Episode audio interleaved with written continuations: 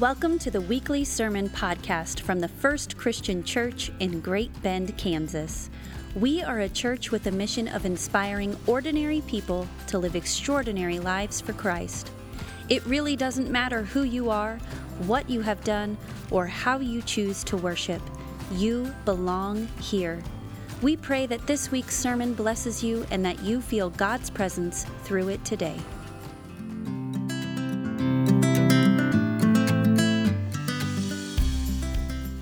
So, today we are in the fourth and final week of our Advent sermon series called The Reason for the Season. And again, what we're doing in this series is trying to get behind all that Christmas has become so that we can not only see, but, but more importantly, experience why Christmas really is one of the most significant events to happen in the history of the world. But now that we have discovered that, that we are actually the reason for the season, or that one of the main reasons for why God stepped down out of his existence was not only to chase after us, but to teach us how to live and to be our light, we're now ready to get into what I believe is the most important reason for the season, and that's salvation. Or Jesus making a way for all humans to be able to live in relationship with God starting now and going on forever. But of course, to do that, we've got to fast forward through the life of Jesus to focus in on what actually happened the, on the cross. And yes, I know it's kind of strange. I get it's kind of strange to talk about the cross on Christmas Eve, Sunday morning, when it's supposed to be mangers and babes. Totally get that. But the truth is, to understand the real reason for the season, to get at what Christmas is really all about, we've got to talk about the meaning of the cross. Because, in a sense, the birth is not what it means. It's, it doesn't mean what it means without the death. It all goes together as one. And so I'll kind of wrap that up at the end and show you how that works. So, as most of you know, the way the New Testament describes what Jesus came to accomplish is, in one sense, Jesus was born to die. Or one of the main reasons for why God came into the world was to give his life to save us. And the language we oftentimes use to talk about what God was doing through the cross is sacrifice. And that He gave His life as our sacrifice so our sins could be forgiven and we could be saved. Or as Galatians 1 4 kind of summarizes everything. The Lord Jesus Christ is the one who gave himself for our sins so that he might rescue us from this present evil age. According to the will of our God and Father, he gave himself for our sins, he paid the penalty, and provided atonement. Now, oftentimes when people hear the word sacrifice today, what they automatically think of is an angry God who has been offended by people's sin. And the only way to appease that wrath is that something has to be sacrificed. Something has to bleed and die to pay that debt, which in turn is why Jesus had to die. But here's the interesting thing about that popular modern understanding of sacrifice it's just not how the Jewish people understood how sacrifice worked. No, for them, going to the temple to offer a sacrifice was not about having something killed to quench God's wrath so that God wouldn't do something bad to them. No, that's actually how the pagans thought about it. But instead was simply the way they went about bringing God a kind of peace offering to say they were sorry and to restore their relationship with God. Or let me try to show you this in a way that maybe you can get your brain wrapped around. This is the simplest way I know how to share this. So, what I want you to do is I want you to think about your best friend in the whole world. And you know who I'm talking about, that person that you're connected to at the deepest levels. Then, what I want you to do is, once you have that person in mind, I want you to think about intentionally or unintentionally doing something hurtful to them. Maybe you stood them up one time. Maybe they told you some secrets in, in for some reason you told someone else and it got out and now they're mad. Whatever it is, I want you to imagine doing something so bad to your best friend that they're no longer willing to be your friend. Now, similar today in the ancient Jewish world, if you ever found yourself in a situation like that, one of the main ways you could go about trying to make amends was by offering your friend a gift. Because basically, what you were doing in offering that gift is you were admitting your guilt, apologizing for what you had done, so the relationship could be restored. Or maybe to get at this logic in another way, married people, you remember that horrible thing that you did to your spouse that one time that landed you in the doghouse for a couple of weeks, maybe even a month? You really, none of you have had that happen to you before? We have some lie. It's Christmas, you're not supposed to lie, right? So, what you had to do is you had to go above and beyond. Apology wasn't going to work, so you needed to bring in a gift. You needed to bring in the big guns to show how sorry you really were. Well, basically, that's how it worked in the ancient world. Because again, what you'd be doing by bringing your friend a gift was bringing them a kind of peace offering, but the hope being that the relationship could be restored. Right? Very simple, very straightforward. We all get that concept. But now that you get that, to understand how sacrifices worked in the ancient Jewish mindset, you have to take that same simple logic and apply that to the relationship the Jewish people had with their God. Because for them, it was basically the same thing. They thought about it in the same way. Or from their perspective, sacrifices were not just these rituals that they did, they were actually heartfelt expressions offered to God to mend their broken relationship. And to see this, the Jewish people, as God's chosen ones, strive to live in relationship with God in every part of their life. I mean, it's what all those rules and regulations and rituals were all about in the Old Testament living in relationship with God. And if they just do those things, their relationship with God would be just fine. But of course, given that Israel was fallen just like the rest of us, they were really, really good at breaking those rules and sinning against God. But here's the good news in all of that. Just like there was a way to mend any broken relationship in the ancient Jewish world through offering a gift, that was the same when it came to their relationship with God. And that one of the main ways the Jewish people could have their broken relationship with God restored was to offer a gift in the form of a sacrifice. Which again, they understood not as an act of killing something so that God's anger could be appeased, but as a specific way they went about offering God a kind of peace offering to apologize and make amends. Or in the same way that you could offer your friend a gift to restore that relationship, that's basically what the Jewish people were doing by bringing their sacrifice to God. Or to see this practically, after a Jewish person sinned, they, they broke their relationship with God, they would come to the temple or God's house. They would buy one of the holy animals sold at that temple and then offer that animal as a gift to God. And the way that worked is they would give that animal over to one of the priests. The priest would ritualistically kill that animal and butcher it. Now, oftentimes, this is the place that we get stuck. When we think of sacrifices, we think of blood and guts, right? Well, in the ancient Jewish world, these people killed things all the time. It wasn't a big deal to them. This is just a way they could offer something that meant something to them. And so, what they would do is they would hand it over to the priest. The priest would ritualistically kill and then butcher, and then they would offer that animal on the altar where it'd be burned and turned into smoke. And the logic behind all of that, and you've really got to think literally about this because these are ancient people here. They don't think like we do. The only way to give a gift to a God who lives somewhere up there in the heavens, because you can't just throw it up there, right? Is to turn it into smoke. Because in their minds, where does the smoke go? It goes up to God. And that's how God receives that gifts. So, of course, when God receives that gifts, that's when the forgiveness happens and the person's relationship with God is restored, which, of course, is a practice. The Jewish people would do over and over again as they continued to sin. They, they, wanted to make sure that their relationship with God was good, or that's why sacrifice was a huge part of their lives. How many of you thought you were going to come in and get something on sacrifice on Christmas Eve Sunday morning? Anybody? Yeah, you guys excited yet? Come on now. All right.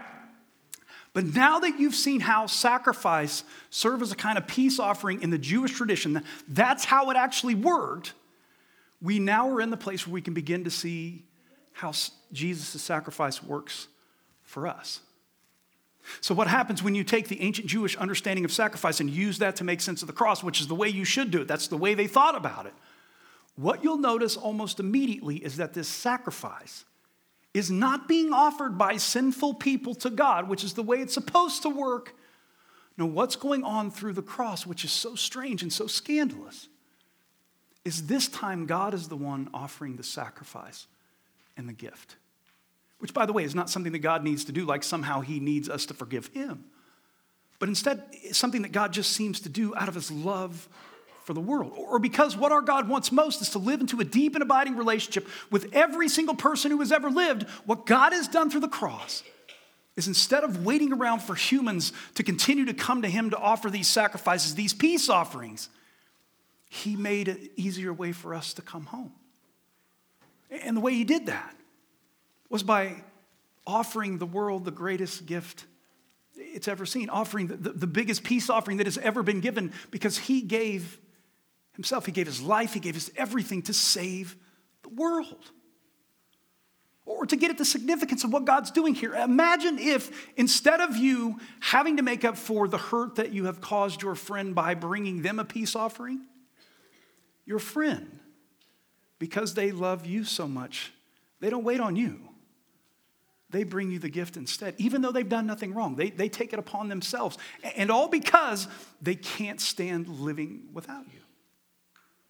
Well, that's the surprising twist of God's story of salvation, what God has done by giving the world this sacrifice. Or, or, that's the link to which our God is willing to go to live in relationship with us because he just wants us back. I mean, the whole story, right? Not just the, the, the, birth and then the death and the resurrection and all that stuff. What this is all about, you've got to see, is the heart of Christianity. Is a God that loves you so much, he is willing to do any and everything to make a way where you can come home. Now, he's never going to force you. It's something that you have to choose, which is where the gift comes in, right? He can offer you the gift, but you're the one who has to receive the gift. So, the way we accept that gift is we don't have to continue to offer sacrifices. We don't even have to be perfect. No, all God requires of us is we put our trust and commit our life to Jesus and his way. Or another way that we talk about it around here is to put your faith in Christ. Because when you do that, when you accept that simple gift, your relationship with God is restored once and for all. And really, I'm not making this stuff up. We've heard this story so many times that it doesn't even do anything to us anymore. Think about that. The creator of the universe, the one who created this infinitely big and complex universe that we inhabit, that we're a part of every single day, right? That is the being who decided to step down out of his existence to chase after us because that's how much we matter. And not only that, but he then gave his life. He gave us this peace offering, like, hey, this is how much I love you. All you've got to do is accept this gift, and you can come home. I mean, you guys sit there like this is not such a big deal. This is amazing. And one of the things that happens to us as um, people who do Christmas, you know, every single year we do it in the same way, all of that kind of stuff. We, we do the obligatory, I need to come to church because I need to put God there, but really the other parts of Christmas are most important. Yep, come on now. Right? What I want you to see is that it really doesn't get any bigger than the creator of the universe chasing after you. That's how much this God loves you, not only in the birth story of coming into the world as Emmanuel, but a God who was willing to give everything to make a way home for us, which is absolutely breathtaking to think about it. And I promise you, it's better than any gift you're going to get. By the way, that gift that you were so excited about that you get today, I'm betting maybe a month, and you'll be like, I can't believe I got that. I'm, I'm tired of this thing, right?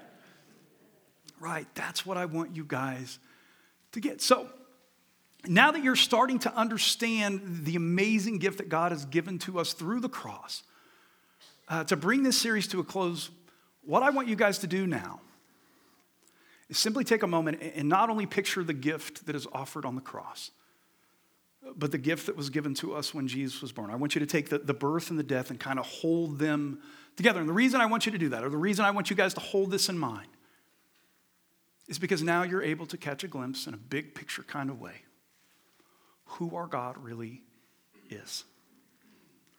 And that, in Jesus' birth and death, what they have to reveal to us about how astonishing our God really is is this God loved us so much. He was not only willing to stoop down to our level to chase after us as our light, but a God who loved us so much he was willing to give everything as a sacrifice, a peace offering to make a way back home. And again, it's just breathtaking when you get it. And if it doesn't, to a certain extent, take your breath away when you hear that, then you really don't understand it. You really don't get it because that's how big this is. It's, in fact, I would argue it's the biggest thing that has happened in the history of the world. And so, what all of that means for you and I is if you just so happen to be one of those people who has never accepted this gift, or maybe someone who had the gift at one time but has walked away, or maybe someone who has lost that gift in all that Christmas has become.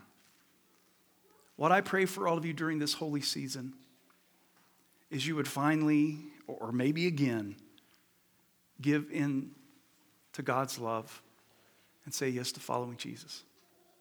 Or say yes to the gift that God is offering to you in this and every moment? Because that, my friends, is the real reason for the season. Or why Christmas really is one of the biggest events to happen in the history of the world. Or what I hope for all of you is that you encounter the real reason for the season. What I hope for all of you is that peace and joy and hope that you're longing for. You'll not look for it in the presence of gifts. And I'm not knocking all that stuff. I hope you guys have a great time and get everything you want. But I hope you experience what Christmas is really all about because there's nothing better than that. Let us pray. Father, as we come before you this morning and wrap up this sermon series, it is my hope that we will not only understand in our minds, but we will embrace with everything that we are. That you really are a God who loves us so much. That not only did you show up as, as a child in a manger to be our light, to be our guide, but you're also the same God who was willing to put all of it on the line to make a way home for each and every one of us a God who loves us so much that there's nothing that you're not willing to do to get us back. So may we not only understand that with our heart, but may we today and every day after continue to say yes to following you, to living in relationship with you. We ask this all in your name. Amen. Thanks for listening to this week's sermon, and we hope you are able to join us next week. To learn more about FCC Great Bend, visit us online at firstchristianchurchgb.com. Again, that's firstchristianchurchgb.com. God bless and have a great week.